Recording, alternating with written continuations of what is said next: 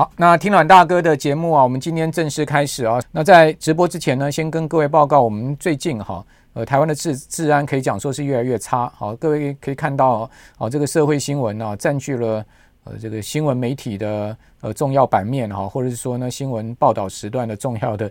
呃一个时段呢，都是在这些呃所谓的社会新闻上面哈，显示治安情况是呃每况愈下了哈。那我们看到，另外呢，就是说金融诈骗案件也层出不穷。好，那今天我又接到一些朋友通知啊，哦，说我们有新的金融诈骗啊，是用我的名字哦，在呃准备引诱啊无辜的受害民众。他的手法是说啊，哦，只要你啊，哦连接到某个赖的账号哈，你就可以呢。呃，得到一本我先前所写的书，叫《钱要投资》。好，用这本书呢来诈骗我们无辜的受害民众。好，所以各位千万不要受到这样子的讯息的诈骗。哈，比如说他用简讯啊，或者说用各种方式哦传送给你。好，说你连接到这个赖的账号上，哦，你就可以获得一本我的书。好，这个完全是一个金融诈骗的手法。哈，我这边先跟各位说明哈。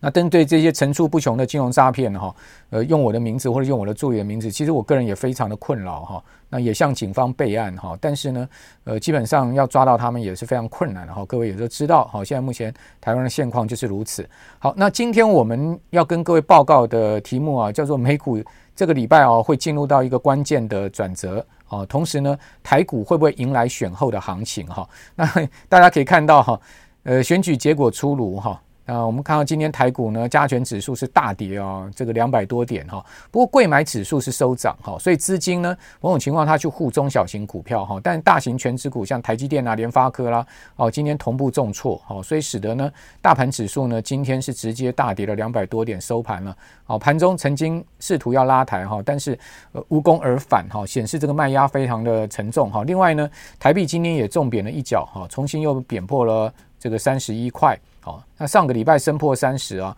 呃，升破三十一，好，那今天呢又重新回到三十一的价位，好，那这当然跟呃在上周末哈出炉的选举结果不无关系，不过我觉得台股今天下跌其实呢是错综复杂了，除了。这个选举结果之外，啊，另外呢，就是呃，国际情势上也多有变化哈，包括美股这个礼拜非常有可能呢，哦，走到关键的转折哈。这个在技术面上，我等下会来跟各位报告。另外呢，在呃中国大陆的情势方面，我们可以看到最近也有所。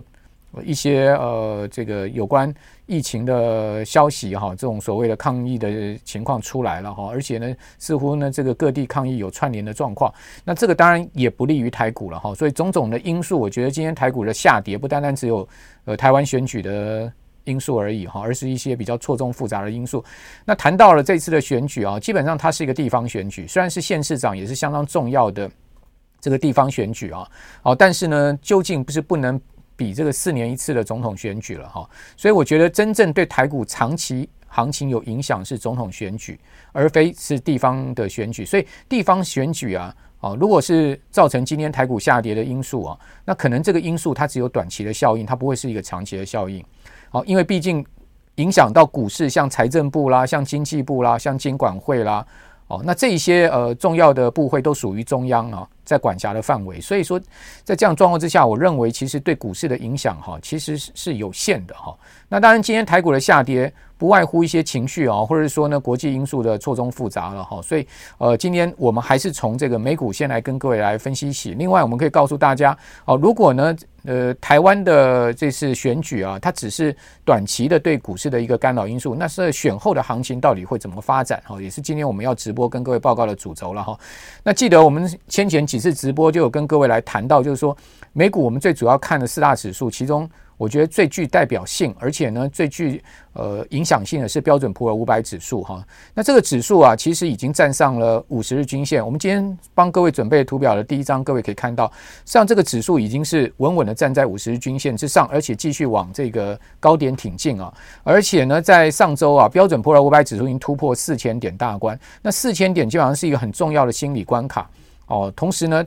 呃，突破四千点哈，它就有机会站回两百日均线。呃，还记得前几次直播有跟各位报告说呢，美股真正啊这个呃要有再一波的多头行情推升呢，其实标标准普尔五百指数的观察点位呢，就是站上四千点之后呢，进一步哦、站上了两百日均线，而且呢是站稳两百日均线，站上不够还要站稳。所谓站稳是什么呢？就突破两百日均线之后呢，它不跌破两百日均线，我们一般叫做站稳两百日均线。如果它突破哦，隔天或是说呢隔两日它跌破了两百日均线，那就叫不叫做站稳哈？好，所以不但要站上两百日均线，而且要站稳两百日均线，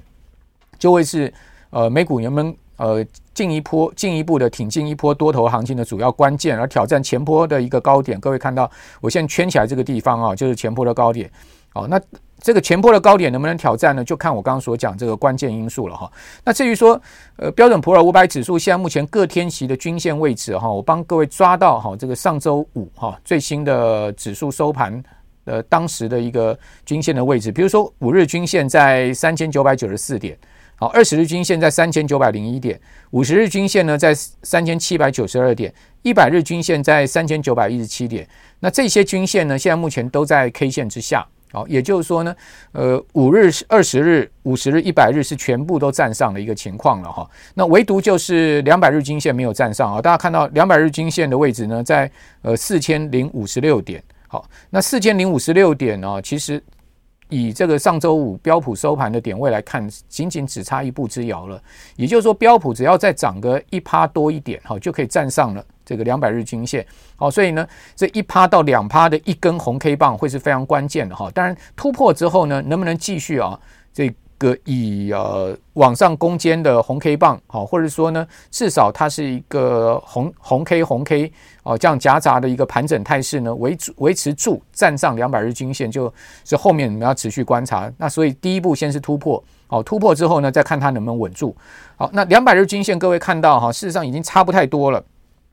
那今年以来啊，这个两百日均线就是压制啊，这个美股主要的一条均线。那可以看到标普每一次谈到两百日均线，哦，就无功而返，哈，就会出现破底的一个走势。那这一次呢，又来到一个相对的关卡边缘了。所以为什么讲说这个礼拜，哦，在感恩节过后，哈，标普呢会不会突破两百日均线，并而进而进一步的站稳两百日均线，会是一个非常重要的关键。所以为什么讲说一个关键转折在这边？如果它站不稳，它当然就有有机会往下测这个五十日均线的三千八百点这个位置。如果跌破五十日均线的话，我们就要小心了。美股有可能又重演前几次啊，攻到两百日均线无功而返，好再破底一个走势。好，所以现在目前就是一个多空非常重要的摊牌的一个状况，也就两军对峙到最后哈。呃，到最后要决战了哈，就是现在目前美股可能是一个多空非常重要摊牌，呃，要决战的一个时间点了哈。好，那台股现在夹杂在这个时间点上面，好，又复碰到了这个复杂的呃台湾内部跟国际的情势，当然哦，这个就让行情变得比较难判断哈。好，那我们来看到美股的十月份的表现是相当好，各位可以看到美股整个十月份是涨了八趴了哈。那涨八趴，我记得我跟各位统计过，好，整个十月呢。呃，标准普尔五百指数以天数来讲，哈，每天的表现来讲，上涨是九天，好，下跌是十二天。那我们一般来讲，我会好习习惯跟比较喜欢呢，用呃一趴以下，好到一趴到两趴跟两趴以上，好去做每天行情变动的分析。两趴以上的涨跌呢，一般我视之为是剧烈的变动。好，那一趴到两趴的涨跌呢，我视之为是一个温和的变动。那一趴以下。的涨跟跌呢，我视之为是一个小幅的变动，比较不具参考性的变动，比较是 random walk 啊。什么叫 random walk？各位呃应该知道，这个叫随机漫步哈，也就是股票市场啊，往往它会出现这种随随机漫步，它并没有这个方向性啊，它会进行一个盘整的格局哈，这个叫 random walk。哦，那一趴以下的涨跌，我比较会倾向视之为是 random walk。那当然呃，绝对的涨跌天数也不能差太多，太悬殊了也不对。哦，那如果说呢，不是非常全出的一个状况的话，一般我们会视之视之为 random walk 哈。好，那我们来看一下整个呃十月的情况哈。十月呢，各位看到上涨哈一趴以下，哦，这个 random walk 的情况呢，只有没有没有一个交易日是这样子。换言之呢，就是整个十月只要上涨哈，就是比较温和的变动，不然就是一个剧烈的变动。哈，大家看到一到两趴的上涨有三个交易日，两趴以上呢大涨的有六个交易日，怪不得整个十月行情气势如虹嘛，因为都是两趴以上的大涨，甚至有一天大涨的是呃这个我们可以看到有一天大涨的这个幅度呢是达到了二点八趴，好，将近三趴的一个大涨。哈，好，所以在十月份呢，哈，这个上涨。其实涨势都是非常凌厉的，都是超过两趴的一个大涨。那下跌呢？事实上它就是比较 random walk 的一个下跌。你各位看到，呃，小于一趴下跌是九个交易日，一趴到两趴的下跌呢只有一天哦，就是温和下跌就一天。大于两趴下跌是两天，是不成对比哈。所以为什么我们定位十月是一个一个多头反攻月份哈？主要原因在从这样的一个分析起。那整个十一月哈，这个礼拜会收月线哈。那看到十一月呢，涨幅是五点一趴，其实呃。比十月份的涨幅呢稍微落后哈，但很难讲哈，会不会突破十月的涨幅？因为后面还有几个交易日的时间。那我们来看一下整个十一月标普 daily return 的情况。好，那总共现在目前有二十一个交易日哈，上涨十天，下跌十一天，所以多多空之间的涨跌天数差不多哦。就涨跌天数来讲，各分平分秋色了哈。那如果我们就幅度来看哈，小于一趴的这个 random walk 的上涨是六天，好，那一趴到两趴呢是两天。大于两趴呢是两天，好，那下跌呢小于一趴是八天，好，所以这两个这一个我们就不看了哈，因为它这个六天八天呢差不太多哦，就比较属于一个随机的情况哈，我们就不看。好，那至于说一一趴到两趴的温和下跌上涨呢，大致上也打平手哈，差不多也是这个一天两天的情况。那至于说呢大涨哈大波动哈，也是打平手，两个这个交易日都一样。那为什么十一月标普啊会？出现了一个五趴多多的大涨，哎，这不都打平手吗？怎么会五趴多涨大涨？答案跟您解读哈，就是这一天，各位可以看到两年多来一个最大的单日上涨的行情，大家可以看到是这个五趴多的一个单日上涨行情，五点五四，好，五点五四这么大的一个单日上涨的行情，哦，还记得吗？那就是所谓的大奇迹日哈，就是说，呃，这个十一月十一号，哈，十一月十号了哈，这个美国的十一月十号，哦，美国的。呃，劳动部的劳工统计局发布了这个最新的 CPI 数字呢，好，这个七点七，好，大幅好于预期的情况之下呢，使得当天呢，标普居然出现了两年多来的最大单日涨幅，一涨涨了五点五四趴，这个对在美股的这个历史上来讲，也都是非常少见的这么大的一个涨势，所以等于说十一月就涨这一天了，啊，其他呢多空是打平手，好，那这一天呢，就是因为通膨的因素，所以呢，美股现在呢，成也通膨，败也通膨，而这个礼拜很关键哦。十二月一号会公布出来最新的消费者支出的物价指数 P C 哦，这个指数的重要性不亚于 CPI 哦，哦，也就是说它会被变成是这个礼拜市场多空的很重要的一个关键，就十二月一号。另外这个礼拜呢，标准呃这个呃美国联总会主席波鲍尔好也会出来有这个公开的谈话，好，所以他也会被视为是在。哦，这个十二月升息前呢，这个联准会主席的一个公开的表态，很重要的一次谈话，以及呢，在十二月升息前呢，大家会认为说呢，这个 PC 也是一个非常重要的参考数字。所以这礼拜呢，我认为会影响美股两大关键因素哈，一个是鲍尔的公开谈话，哦，一个是十二月十一十二月一号要公布出来的 PCE。好，那在这样的状况之下呢，十一月哈，基本上多空是打平手，因为如果我们把这一天五点五四趴的涨幅把它去掉的话，基本上多空是打平手，就靠这一天了。哦，所以进入到十二月的行情很难讲哈，因为靠一天拉抬的行情啊，它其实不能是持久的行情了哈。那另外我们来看到，就是说，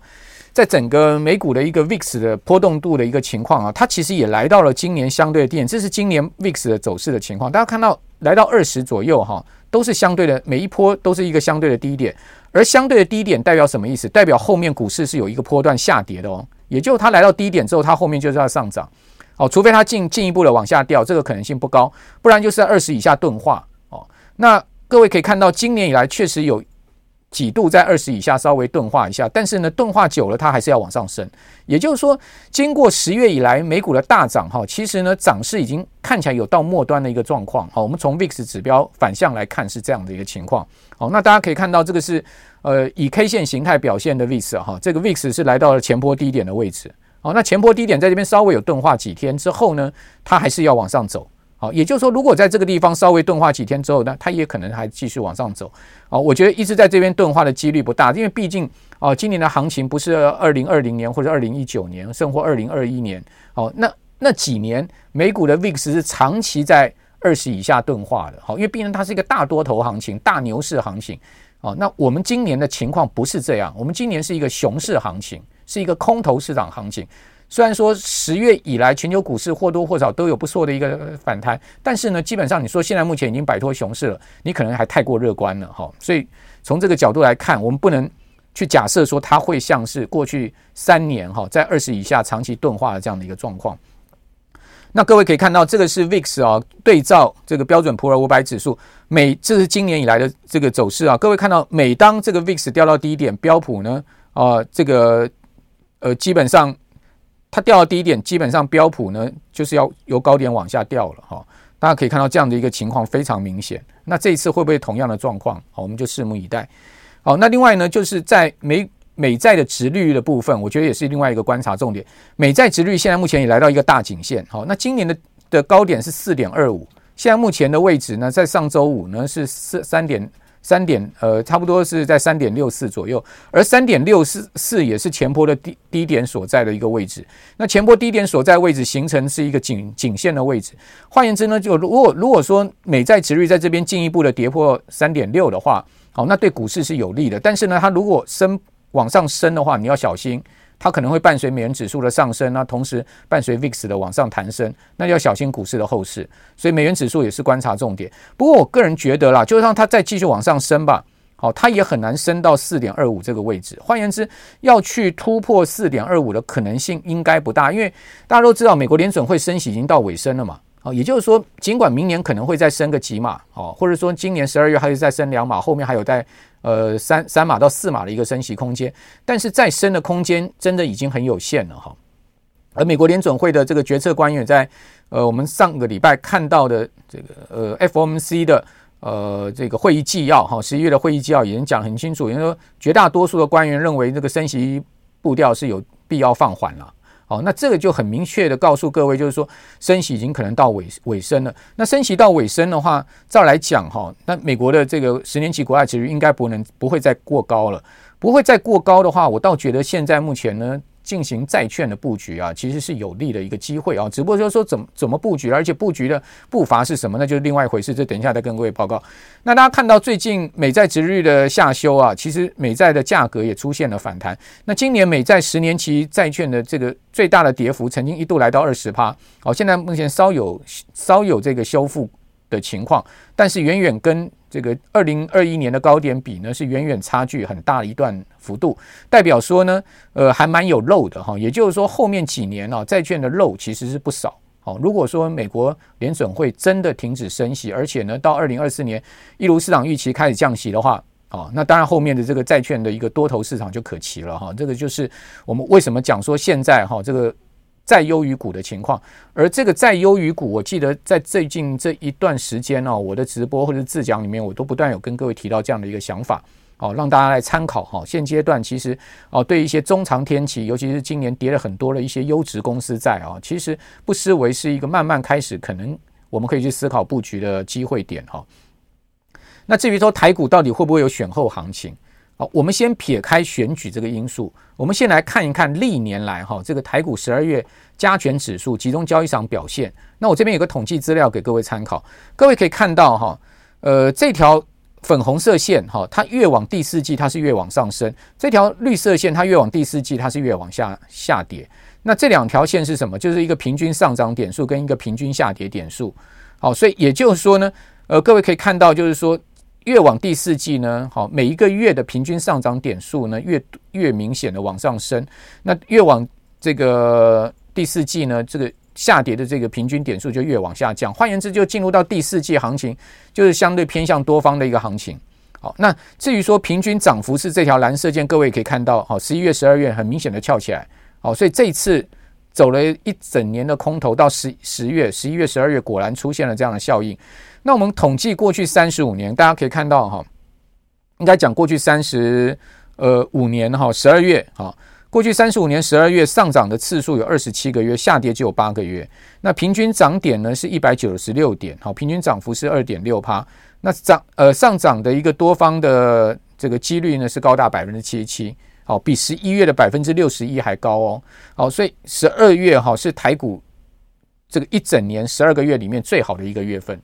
那所以，如果我们从过过去三十五年台股十二月的表现来看，那台股十二月照理来讲，我们应该是要做多的，而非做空的哈。即使是呃这一波段已经弹了两千点上来哦，那有利于季节因素的情况之下，应该还是偏多思考。尤其现在目前是一个多方进行式嘛，哈，所以多方进行式之的情况之下，你更更应该是偏多思考哈。好，那至于说再回到。选举因素，我们来看一下哈。根据 C Money 他所统计出来，最近五届县市长选举之后台股的表现。好，我们可以看到，他统计出来哪五届呢？二零二零一四年，应该这样讲吧，就是从最早二零零五年到二零零九年到二零一四年到二零一八年到二零这个二二零零二年哈，这呃这这几届啊那个县市长选举选举之后，好，大家可以看到，我们看到二十天好了。几乎都是上涨，也就选举之后的一个月，哈，呃，几乎都是上涨。那选举之后的一个多月呢，诶，有下跌了，但是下跌只有一次，哈，其他四次都是上涨，而且涨势还比较蛮明显。那选举之后的六个月，哈，呃，六六十六十天，哦，选举之后二十天、四十天跟六十天，各位看到六十天也只有一个月下一次下跌，其他四次也都是上涨，而且涨势也蛮明显。哦，那这一一方面是十二月的季节因素，一方面呢，哦，就我刚刚所讲的，我认为地方选举其实对台股中线的行情，它的影响性其实不大。哦，真正大的是总统选举，总统选举会涉及到两岸政策，哦，会涉及到台湾定位的问题，会涉及到呃经济财政，哦，这些很重要的政府部位部会的这个主主掌权，那这些呢才会是关系到台湾金融市场、台湾股市的一个重要的。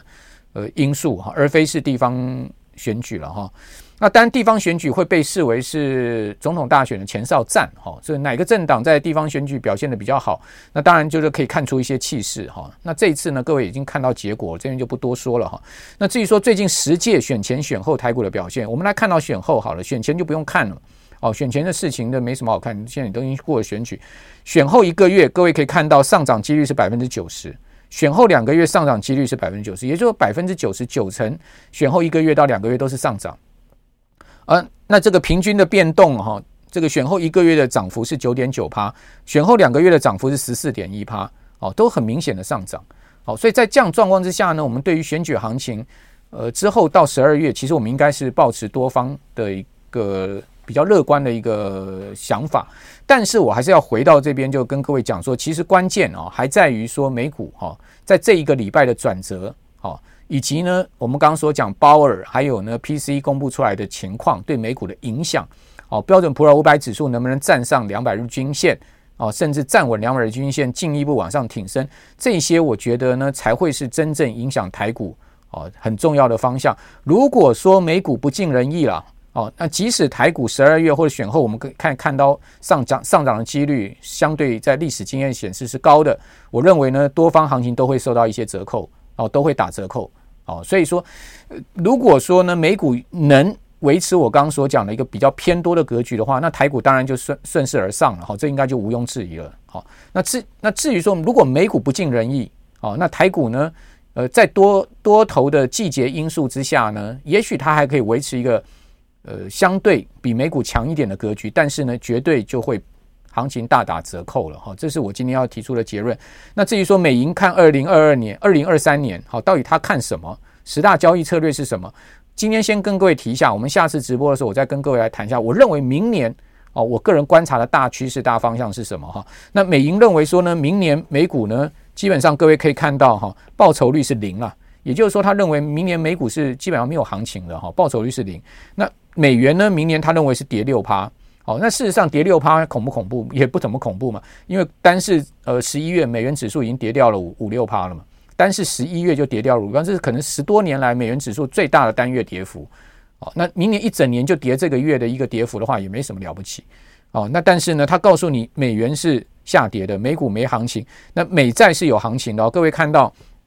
不管是美国的这个 high yield 好，这个高收益债，或是说十年期国债。好，high yield 或是说呢，IG 就 investment grade，好，这个投资等级的债券，投资等级债券有十二到十三趴的报酬率。那这个美国十年期国债只有七到八趴的报酬率。好，然后呢，高呃这个垃圾债也有七到八趴的报酬率。油呢，他认为可以涨五六五到六趴。好，那至于说在黄金呢，他认为表现最好的十五到二十趴的一个黄金的涨幅，他很看好黄金啊。另外呢，铜他认为可以涨二十五趴。好，这个是美银看啊，明年的这个主要的交易策略哈，它一些价格的变动哈，他们所估出来的状况。那这个是估出来状况，提供大家参考，而不代表美银一定是神呐。哦，他看的一定是蠢哈。但我们就参考哈，它毕竟也是一个华尔街的大投行啊，看法是值得大家去参考，而去去。做他这个推演之后的，呃，背后的一个呃思维逻辑的拿捏了。好，那今天的直播就到这边喽。我是阮木华，我们就下次再见。好，那再次提醒大家。哦，台湾金融诈骗猖獗，哈，请各位呢不要误信那些什么简讯啦，哈，或者是哎什么任何赖传给你的这个天上掉下来的讯息，尤其是用我的名字，哦，说要送你什么东西，书也好，什么东西也好，叫你加入那个连结，哦，去连结它，或者是说呢，呃，加入那个赖账号，你就会拿到一本书干什么的，哦，那千万不要收到这种诈骗讯息的的这个呃。引诱好，而使得你损失重大的金钱哦。在此提醒大家，好，那祝大家这个投资顺利啊！祝大家身体健康。我是阮慕华，我们下次见，拜拜。